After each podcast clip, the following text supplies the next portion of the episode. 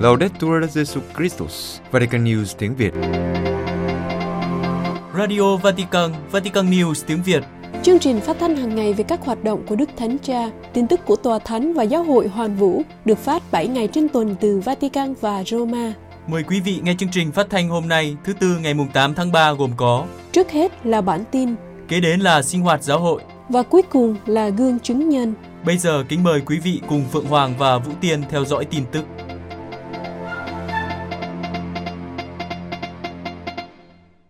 Đức Thánh Cha nói với các chúng sinh Mỹ, lắng nghe Chúa, hiệp hành và làm chứng tá. Vatican, sáng ngày mùng 6 tháng 3, gặp gỡ một nhóm chủng sinh của Đại chủng viện St. Mary ở Cleveland, Ohio, Hoa Kỳ, nhân kỷ niệm 175 năm thành lập chủng viện.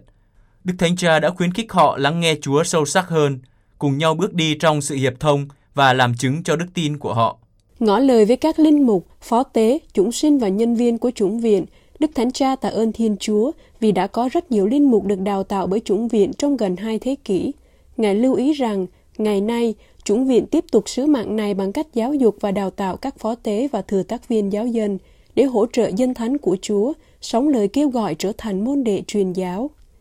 Đức Thánh Cha đã chỉ cho thấy sứ mạng đào tạo này có tầm quan trọng hơn bao giờ hết khi giáo hội tiếp tục hành trình hiệp hành. Ngài nhấn mạnh ba yếu tố cốt yếu trong việc đào tạo các linh mục, lắng nghe Chúa, cùng nhau bước đi và làm chứng tá. Trước hết, Đức Thánh Cha chỉ ra rằng lắng nghe Chúa là một đặc điểm thiết yếu vì tự mình chúng ta không thể làm được gì. Từ nhận thức này, Đức Thánh Cha mời gọi các chúng sinh suy ngẫm lời Chúa mỗi ngày, dành thời gian cầu nguyện, thinh lặng trước nhà tạm và có sự trợ giúp đồng hành thiêng liêng. Đức Thánh Cha nhận xét rằng đời sống chủng viện đã giúp phát triển thói quen cầu nguyện, vốn là chìa khóa của thừa tác vụ, và việc lắng nghe Chúa giúp đáp lại đức tin của chúng ta để chúng ta có thể giảng dạy và loan báo một cách hữu hiệu sự thật và vẻ đẹp của tin mừng một cách chân thực và vui tươi. Tiếp đến, Đức Thánh Cha nhấn mạnh tầm quan trọng của việc đào sâu tinh thần hiệp thông huynh đệ giữa những người trong chủng viện, cũng như với giám mục của họ, với các tín hữu của giáo hội địa phương, bao gồm cả các nam nữ tu sĩ và giáo dân, hướng tầm nhìn đến giáo hội hoàn vũ. Ngài nói rằng, sứ mạng mục vụ bao gồm việc chỉ ra con đường để tiến bước bằng cách khích lệ người khác và luôn đồng hành với đoàn chiên. Theo Đức Thánh Cha, lắng nghe lời Chúa và đồng hành với nhau giúp chúng ta làm chứng cho đức tin, trở thành những dấu chỉ sống động của Chúa Giêsu hiện diện trên thế giới. Ngài nói, giáo hội cần sự quảng đại và nhiệt thành của các con để chứng tỏ cho mọi người thấy rằng Thiên Chúa luôn ở bên chúng ta trong mọi hoàn cảnh của cuộc sống. Cha cầu nguyện để trong các hoạt động tông đồ giáo dục và bác ái mà các con tham gia, các con sẽ luôn là dấu chỉ của một giáo hội tiến lên, làm chứng và chia sẻ tình yêu thương xót của Chúa Giêsu với mọi người trong gia đình nhân loại, đặc biệt là những người nghèo và những người khốn khó. Đức Thánh Cha tinh giản cơ cấu quản trị Ngân hàng Vatican. Vatican, thứ ba ngày mùng 7 tháng 3, Đức Thánh Cha ban hành quy chế mới cho Viện Giáo vụ, hay còn gọi là Ngân hàng Vatican. Theo đó, cơ cấu quản trị được tinh giản với mục đích giám sát và quản lý tài sản được giao phó dành cho các hoạt động tôn giáo và bác ái. Được ban hành theo tông hiến Predicate Evangelicum, quy chế mới quy định cơ cấu quản trị của Ngân hàng Vatican tinh giản với vai trò được xác định rõ hơn giữa các cơ quan để tránh trồng chéo hoặc trùng lập. Quy tắc mới về xung đột lợi ích. Cơ cấu của ngân hàng bao gồm Ủy ban Hồng Y, một giám chức, Hội đồng giám sát và Tổng giám đốc. Nhiệm kỳ của vị giám chức là 5 năm và được gia hạn một lần thêm 5 năm. Từ nay, Ngân hàng Vatican được điều hành từ một tập thể, ban giám đốc, sang một người duy nhất được gọi là Tổng giám đốc. Mục đích của sự đổi mới này là để cung cấp việc giám sát và quản trị tài sản được giao phó từ các thể nhân và pháp nhân dành cho các hoạt động tôn giáo và bác ái. Một thay đổi khác liên quan đến việc xác định và phân biệt rõ ràng hơn về vai trò và trách nhiệm tương ứng của các cơ quan trong ngân hàng Vatican. Hội đồng giám sát chịu trách nhiệm xác định đường lối chiến lược, chính sách chung và giám sát hoạt động của ngân hàng, trong khi Tổng Giám đốc chịu trách nhiệm quản lý và điều hành ngân hàng. Tổng Giám đốc tiếp tục được bổ nhiệm bởi Hội đồng Giám sát và được Ủy ban Hồng Y phê chuẩn, nhưng từ nay dựa trên danh sách rút gọn gồm ít nhất 3 ứng viên thích hợp, trách vụ của Tổng Giám đốc có thể vĩnh viễn hoặc có thời hạn. Thượng Hội đồng Hiệp hành các vấn đề ưu tiên cho giáo hội châu Phi. Ethiopia, trong phiên họp chiều thứ Bảy ngày 4 tháng 3, các đại biểu của giáo hội châu Phi đang tham dự khóa họp cấp châu lục để chuẩn bị cho Thượng Hội đồng Giám mục và Hiệp hành đã chọn ra 8 ưu tiên được 15 nhóm làm việc đề ra cho giáo hội tại châu Phi.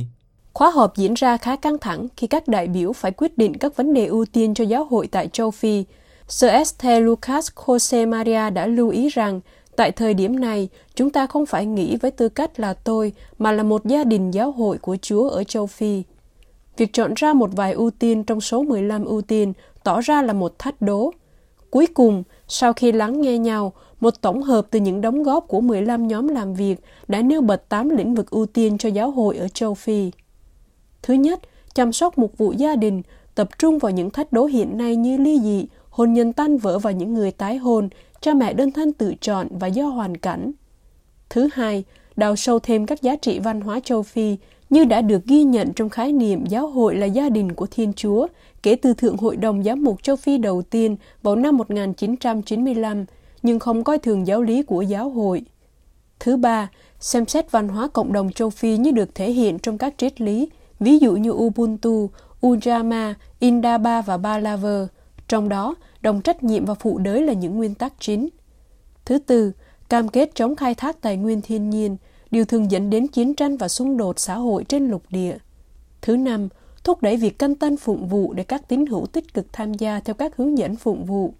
Thứ sáu, việc đào tạo dân chúa, trong đó khái niệm về tính bao gồm được nhấn mạnh như một cách thúc đẩy tính hiệp hành trong quản trị giáo hội. Thứ bảy, thúc đẩy sự hòa nhập của phụ nữ, giới trẻ và tất cả các nhóm dân chúa đang cảm thấy bị gạt ra bên lề xã hội. Thứ tám, công bằng và quản lý sinh thái như một cách sống sự thay đổi mang tính hiệp hành để giải quyết cuộc khủng hoảng sinh thái.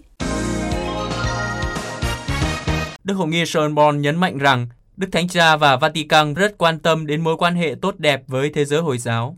Vienna, trở về sau chuyến viếng thăm Ả Rập Saudi, Đức Hồng Y Christoph Schönborn nói rằng chuyến viếng thăm của Ngài là một cơ hội để nhắc nhở chính quyền Saudi rằng Đức Thánh Cha Francisco và Vatican vẫn rất quan tâm đến mối quan hệ tốt đẹp với thế giới Hồi giáo. Đức Hồng Y Schönborn nhấn mạnh rằng các chuyến thăm của Đức Thánh Cha tới các tiểu vương quốc Ả Rập Thống Nhất vào năm 2019, đến thăm Iraq vào năm 2021 và đến thăm Bahrain vào năm 2022 cũng chứng minh cho sự quan tâm của Tòa Thánh.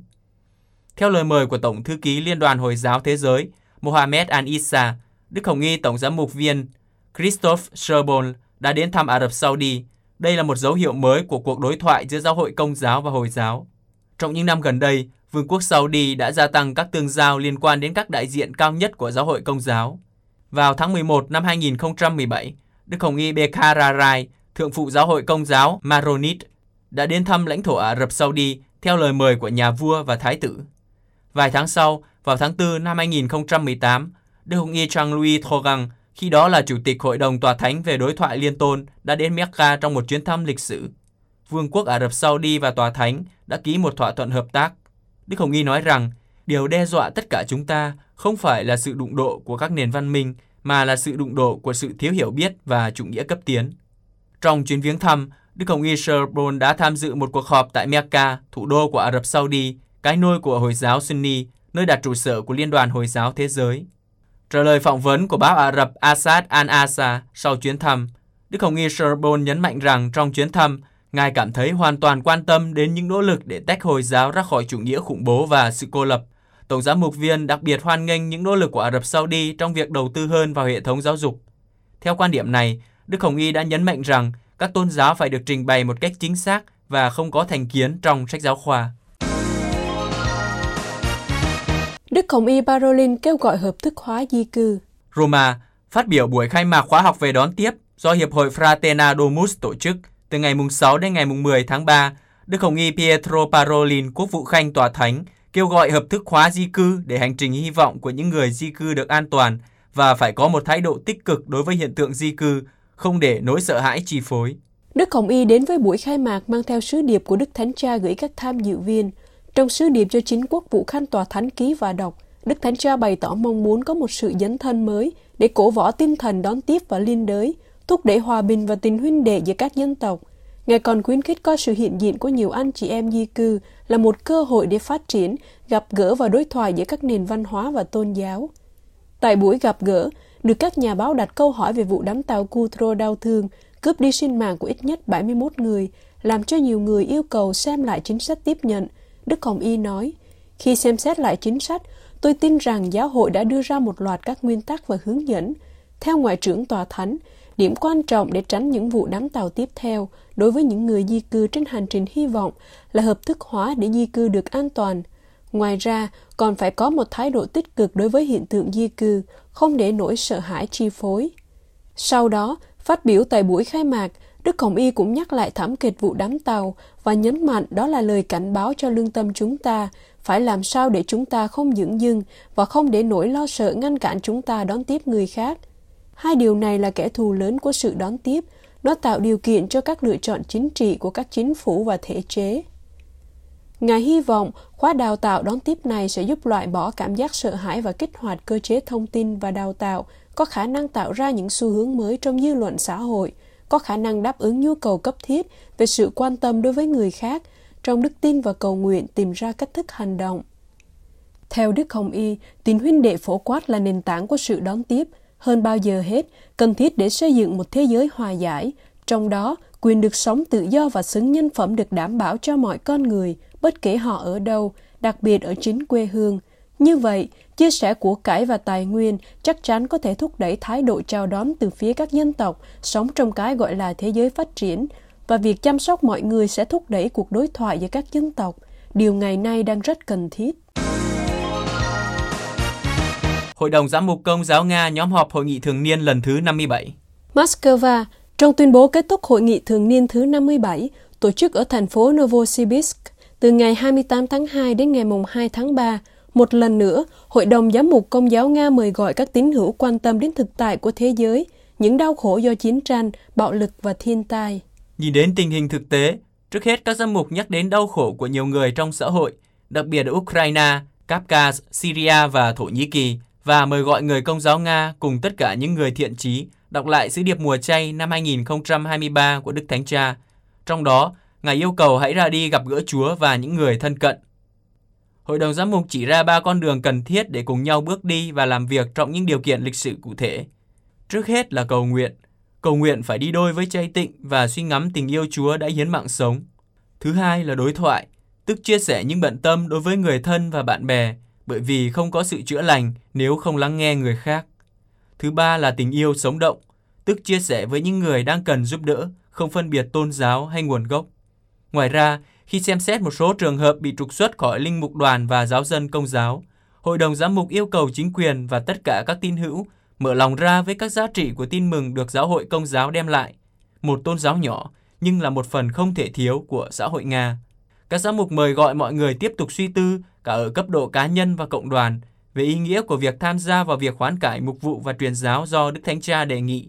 và quan tâm đến nội dung đức tin cũng như huấn quyền của giáo hội, bắt đầu từ các nguồn thông tin chính thức, cụ thể là các kênh của Tòa Thánh, Hội đồng Giám mục Công giáo Nga và các giáo phận công giáo.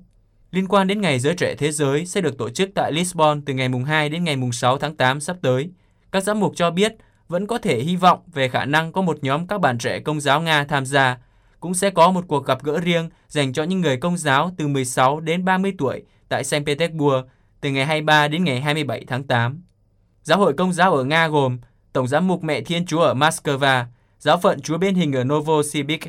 giáo phận Thánh Clement ở Satarov và giáo phận Thánh Giuse ở Irkutsk. Người công giáo ở Nga chiếm chưa tới 1% tổng dân số, chủ yếu tập trung thành các cộng đoàn nhỏ hoặc rất nhỏ. Trong đó, một số cộng đoàn không có sự hiện diện thường xuyên của các linh mục. Phiên họp tiếp theo của Hội đồng Giám mục Công giáo tại Nga sẽ được tổ chức tại Toliati từ ngày 22 đến ngày 24 tháng 11 tới đây. Quý vị vừa theo dõi bản tin ngày 8 tháng 3 của Vatican News tiếng Việt. Vatican News tiếng Việt. Chuyên mục Sinh hoạt giáo hội. Năm chủ đề nổi bật trong 10 năm triều đại giáo hoàng Francisco. Kính thưa quý tín giả, ngày 13 tháng 3 tới đây là tròn 10 năm Đức Thánh Cha Francisco được bầu chọn làm giáo hoàng, kế vị Thánh Phêrô lãnh đạo giáo hội. Trong 10 năm qua, qua các tài liệu huấn quyền bằng các bài diễn văn trong các chuyến tông du hay gặp gỡ hoặc trong các bài giảng thánh lễ, các bài giáo lý tại các buổi tiếp kiến chung, Đức Thánh Cha đã nhấn mạnh đến nhiều chủ đề khác nhau như lòng thương xót, gặp gỡ, người nghèo, kinh tế, hòa bình, hiệp hành, bảo vệ thiên nhiên, vân vân.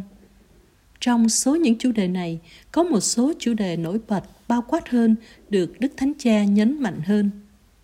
Ký giả Elise Ann Allen của trang mạng Group Now đã chọn 5 chủ đề có thể được xem là quan trọng nhất trong 10 năm triều đại giáo hoàng của Đức Thánh Cha Francisco.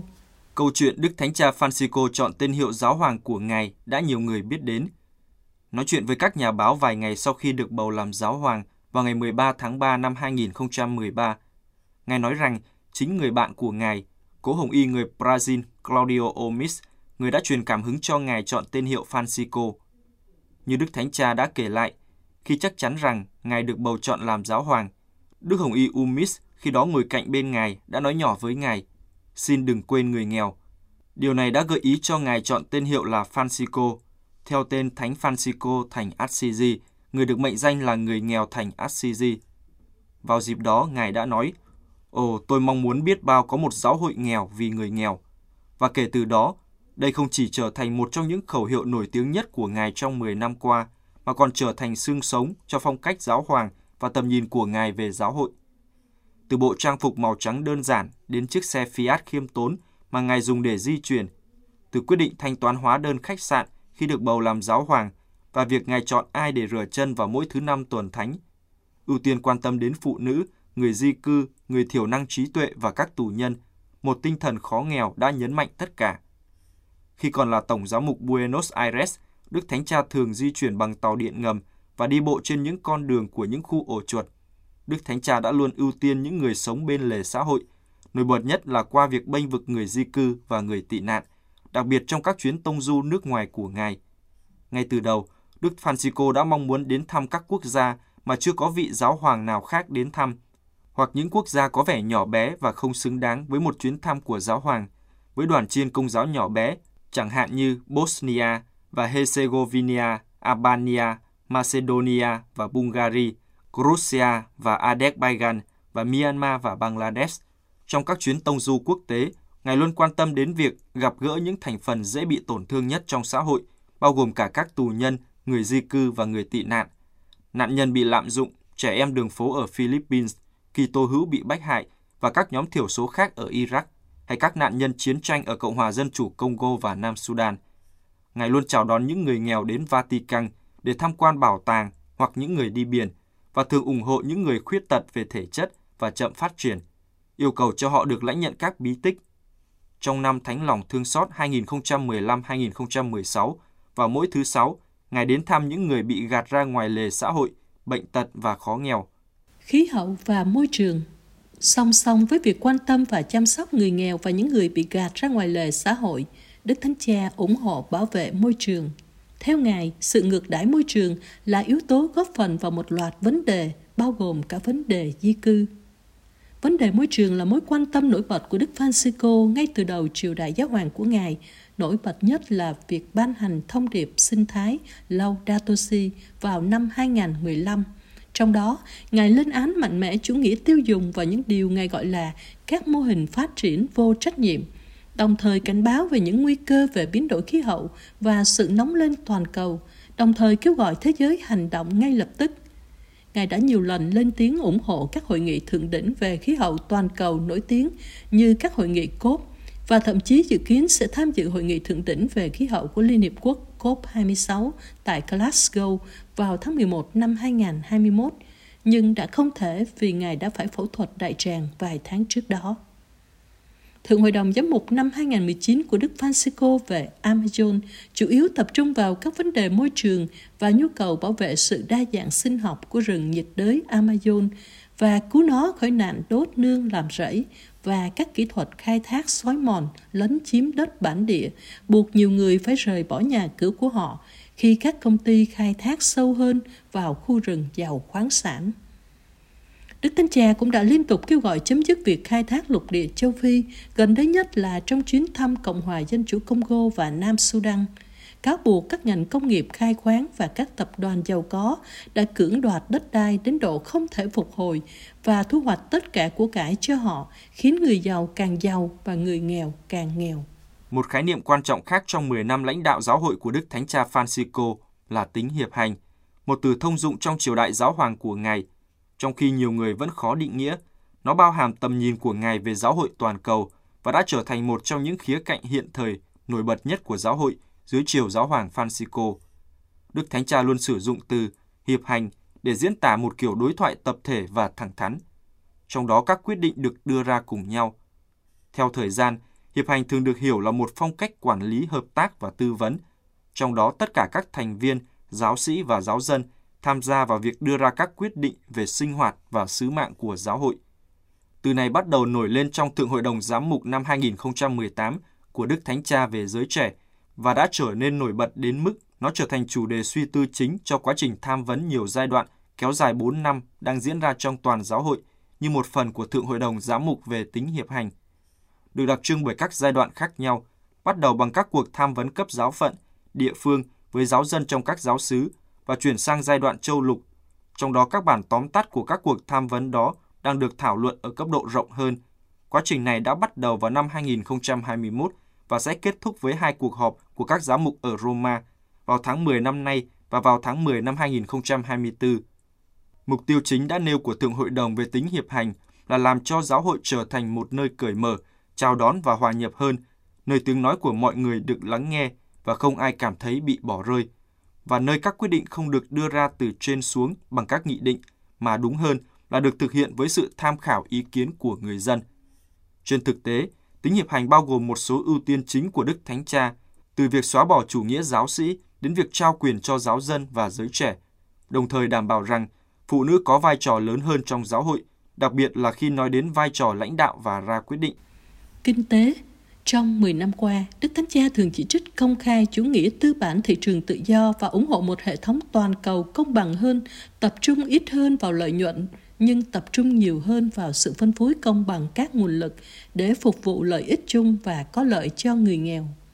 Đức Thánh Cha tin rằng nhiều cải cách xã hội mà Ngài đang kêu gọi bắt đầu ở cấp độ kinh tế và đã kêu gọi những thay đổi lớn đối với hệ thống toàn cầu trong gần như tất cả các bài phát biểu và tài liệu quan trọng trong suốt triều đại giáo hoàng, từ việc thúc giục các mô hình phát triển bền vững hơn trong thông điệp Laudato Si đến các lời kêu gọi của Ngài cho một nền kinh tế châu Âu được đổi mới đã dựa trên sự hội nhập và phẩm giá con người khi nhận giải thưởng Charlemagne danh giá năm 2016. Trong bài phát biểu đó, Đức Thánh Cha đã đặt ra cụm từ nổi tiếng bà ngoại châu Âu, nói rằng lục địa này đã quên đi những lý tưởng sáng lập của mình và đã trở nên mệt mỏi và đang rất cần sức sống mới, đồng thời kêu gọi các nhà lãnh đạo chuyển từ một nền kinh tế thiếu chắc chắn sang một nền kinh tế xã hội hướng ít hơn vào doanh thu và đầu tư nhiều hơn vào con người và chống tham nhũng. Trong thông điệp Fratelli Tutti về tình bạn xã hội, Đức Thánh Cha cũng chỉ trích chủ nghĩa dân túy, chủ nghĩa tự do và chủ nghĩa tư bản thị trường tự do, đồng thời ủng hộ mạnh mẽ các nỗ lực và chính sách đa phương ưu tiên những người dễ bị tổn thương nhất, bao gồm cả người di cư và người tị nạn. Đức Thánh Cha cũng đã tìm cách thu hút những người trẻ thông qua sự kiện nền kinh tế Francisco được tổ chức tại Assisi vào năm ngoái, một sự kiện đã thu hút các nhà kinh tế trẻ và những người tạo ra sự thay đổi từ khắp nơi trên thế giới để thảo luận về quá trình chuyển đổi sang một nền kinh tế hòa bình và công bằng hơn, ưu tiên người nghèo và môi trường Khoảng 1.000 bạn trẻ tham dự cuộc gặp gỡ trực tiếp đã ký một hiệp ước với Đức Thánh Cha. Trong đó họ vạch ra tầm nhìn về một nền kinh tế hòa bình chứ không phải chiến tranh và được hướng dẫn bởi nền luân lý đạo đức ưu tiên phẩm giá con người và người nghèo. Mặc dù tính hiệp hành đã đóng một vai trò quan trọng hơn trong triều đại giáo hoàng của Đức Francisco trong khoảng một năm qua, nhưng việc thúc đẩy chuyển đổi hệ thống kinh tế toàn cầu của Ngài vẫn là ưu tiên hàng đầu. Có lẽ chủ đề quan trọng nhất trong suốt 10 năm giáo hoàng của Đức Thánh Cha Francisco cho đến nay là việc Ngài thúc đẩy việc hoán cải mục vụ. Từ những bài phát biểu dài hàng năm của mình trước giáo triều Roma đến các tài liệu quan trọng, các buổi tiếp kiến và phát biểu trước công chúng, Đức Thánh Cha đã liên tục kêu gọi các tín hữu hoán cải cá nhân, đồng thời thúc giục giáo hội và các mục tử cũng làm như vậy. Kể từ khi bắt đầu triều đại giáo hoàng, Đức Thánh Cha đã thúc đẩy việc hoán cải này bằng cách nhắc nhở việc giáo hội đóng kín trong chính mình và bày tỏ mong muốn về một giáo hội đi ra ngoài và tiếp xúc với người dân và nhu cầu của họ, thay vì bị ám ảnh bởi những cuộc tranh luận nội bộ tầm thường. Toàn bộ chiến lược mục vụ của Ngài nhằm mục đích giúp giáo hội trở thành bệnh viện giã chiến dành cho người bệnh mà Ngài thường ủng hộ, thay vì là một câu lạc bộ dành riêng cho giới thượng lưu được xem là những người tuân theo mọi quy tắc và chấp nhận mọi học thuyết. Mong muốn hoán cải mục vụ này của Đức Thánh Cha có thể thấy trong các bài phát biểu hàng năm trước giáo triều Roma, mà trong thập kỷ qua, Ngài đã sử dụng như một cơ hội để tiến hành một cuộc xét mình tập thể về ý thức, chuẩn đoán một số căn bệnh thiêng liêng mà Ngài nói rằng giáo hội đang mắc phải và đưa ra các biện pháp khắc phục, luôn nhấn mạnh đến nhu cầu hoán cải. Đức Thánh Cha muốn cơ quan quản lý trung tâm của giáo hội và Hồng Y đoàn mang tính quốc tế và đa dạng hơn, đồng thời tập trung hơn vào việc truyền giáo. Mong muốn này được chứng minh không chỉ bởi những người được Ngài thăng làm Hồng Y trong những năm qua, mà còn qua những tài liệu quan trọng như tông huấn đầu tiên của Ngài vào năm 2013, Evangelii Gaudium, niềm vui tin mừng. Trong đó Ngài kêu gọi các tín hữu trở thành các môn đệ truyền giáo yêu mến tin mừng, và tài liệu của Ngài về cải cách giáo triều Roma, Predicate Evangelium, hãy rao giảng tin mừng. Trong đó Ngài đưa ra những thay đổi sâu rộng đối với giáo triều, tạo ra một không gian đặc biệt dành riêng cho việc truyền giáo và cho phép giáo dân nắm giữ những vai trò nổi bật hơn trong vai trò lãnh đạo. Đức Thánh Cha đã liên tục kêu gọi giáo hội trở nên nhân từ hơn và bớt thời gian trong các cuộc tranh luận thần học và dành nhiều thời gian hơn để tiếp cận những người bị thương và đau khổ. Ngài xem nhiệm vụ của Ngài là canh tân giáo hội, để giáo hội mở ra với thế giới và biến lòng thương xót và truyền giáo trở thành động lực đằng sau mọi hành động của giáo hội. Một cách cơ bản là thực hiện tầm nhìn của công đồng Vatican II. Sự hoán cải mục vụ là chìa khóa cho tất cả. Nó là điều cần thiết để thực hiện tầm nhìn của Ngài. Và điều này có thể sẽ vẫn là một trong những ưu tiên hàng đầu của Ngài trong phần còn lại của triều đại giáo hoàng.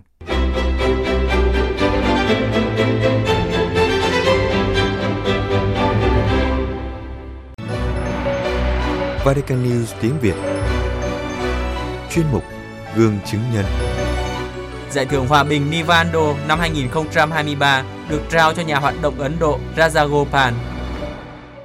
Ủy ban Giải thưởng Hòa bình Nikwano đã vinh danh nhà hoạt động xã hội bất bạo động người Ấn Độ. Ông Raja Gombal qua việc trao giải thưởng Hòa bình Niguano lần thứ 40 cho ông, nhằm ghi nhận hoạt động đặc biệt của ông trong việc phục vụ công lý và hòa bình. Giải thưởng uy tín do Quỹ Hòa bình Niquano trao tặng nhằm vinh danh và khuyến khích các cá nhân và tổ chức có đóng góp quan trọng trong sự hợp tác liên tôn thúc đẩy hòa bình thế giới. Việc đề cử đã được công bố hôm thứ Tư, ngày 15 tháng 2 bởi bà Flaminia Giovanelli, Phó Tổng Thư ký Bộ Phục vụ Phát triển Con Người Toàn diện, thành viên của Ủy ban Giải thưởng. Trong tuyên bố, bà viết Các hoạt động của ông Raja Gomban vì lợi ích của những người nghèo và bị thiệt thòi nhất trong đất nước của ông được thực hiện qua các phương pháp hòa bình và bất bạo động. Cuộc đấu tranh của ông cho sự công nhận phẩm giá bình đẳng con người và quyền bình đẳng của mọi người nam và nữ không phân biệt giai cấp hay giới tính đã truyền cảm hứng rất lớn. Theo bà Giovanelli, những thành tựu đặc biệt của ông Rajagopal được quý mến và đánh giá cao. Ông đã tạo điều kiện phục hồi cho các băng đảng, giáo dục người trẻ phục vụ người nghèo và nhận thức rõ rằng nhu cầu chính của người nghèo là nước, đất và rừng, cam kết chăm sóc môi trường Ông phục vụ công lý qua đối thoại với các tổ chức nhằm chống lại hiện tượng chiếm đoạt đất đai, qua cải cách ruộng đất phù hợp, tái phân phối đất đai và giao quyền sở hữu đất đai. Sinh năm 1948 tại Kerala thuộc dòng họ Gandhi. Rajagopal bắt đầu cống hiến hết mình cho việc thúc đẩy hoạt động xã hội bất bạo động vào đầu những năm 70 khi ông chuyển đến quận Chamban của Madhya Pradesh. Ở đó, ông nhận ra tình trạng bạo lực, hậu quả của những bất công và sai trái mà người dân phải gánh chịu, dẫn đến sự phát triển của các băng đảng. Cùng với các nhà lãnh đạo của Gandhi, ông đã trở thành một người kiến tạo hòa bình, khuất phục được các băng đảng. Sáng kiến can đảm này đã mở đường cho một ý nghĩa tuyệt vời khác đã phát triển trong những năm 80. Tổ chức các chương trình đào tạo thanh thiếu niên khu vực và quốc gia nhằm thúc đẩy khái niệm hoạt động bất bạo động để thay đổi xã hội. Dấn thân của ông đối với công lý và hòa bình lên đến đỉnh cao trong việc thành lập diễn đàn thống nhất, tổ chức hoạt động bất bạo động nhằm đảm bảo đất đai và quyền sinh kế cho các cộng đồng bị thiệt thòi. Nhờ diễn đàn thống nhất, hoạt động xã hội của ông đã được biết đến nhiều hơn ở quốc gia và quốc tế thông qua các cuộc tuần hành thành công về quyền đất đai với sự tham gia của hàng ngàn người. Hoạt động xã hội bất bạo động của ông Raja cũng đã làm cho ông trở thành một người đối thoại với các thể chế. Giữ các chức vụ chính thức như Ủy viên điều tra của Tòa án tối cao về lao động ràng buộc và là thành viên của Hội đồng Cải cách ruộng đất quốc gia. Theo Ủy ban giải thưởng, bản chất liên tôn trong hoạt động của ông Raja là tập hợp người nghèo lại với nhau. Đoàn kết trong cuộc biểu tình bất bạo động là quyền lợi của họ không phân biệt tôn giáo. Trong các nhận xét, các thành viên khác của Ủy ban Giải thưởng Hòa bình Niquano bao gồm chính lãnh đạo tôn giáo từ nhiều nơi trên thế giới, lưu ý rằng hoạt động của ông vì hòa bình và công lý dựa trên thực hành tâm linh và ông tập trung vào những người trẻ, những người lãnh đạo tương lai, có thể thay đổi bản chất bạo lực hiện tại của thế giới ngày nay với nhiều cuộc khủng hoảng và xung đột. Ông Raja sẽ nhận giải thưởng tại lễ trao giải ở Tokyo, Nhật Bản vào ngày 11 tháng 5 năm 2023. Ngoài giấy chứng nhận giải thưởng, ông sẽ nhận được huy chương và 20 triệu yên Nhật. Quỹ Hòa bình Nikwano được thành lập vào năm 1978 để góp phần thực hiện hóa hòa bình thế giới và nâng cao văn hóa hòa bình, thúc đẩy nghiên cứu và các hoạt động khác dựa trên tinh thần của các nguyên tắc tôn giáo và phục vụ hòa bình trong các lĩnh vực như giáo dục, khoa học, tôn giáo và triết học.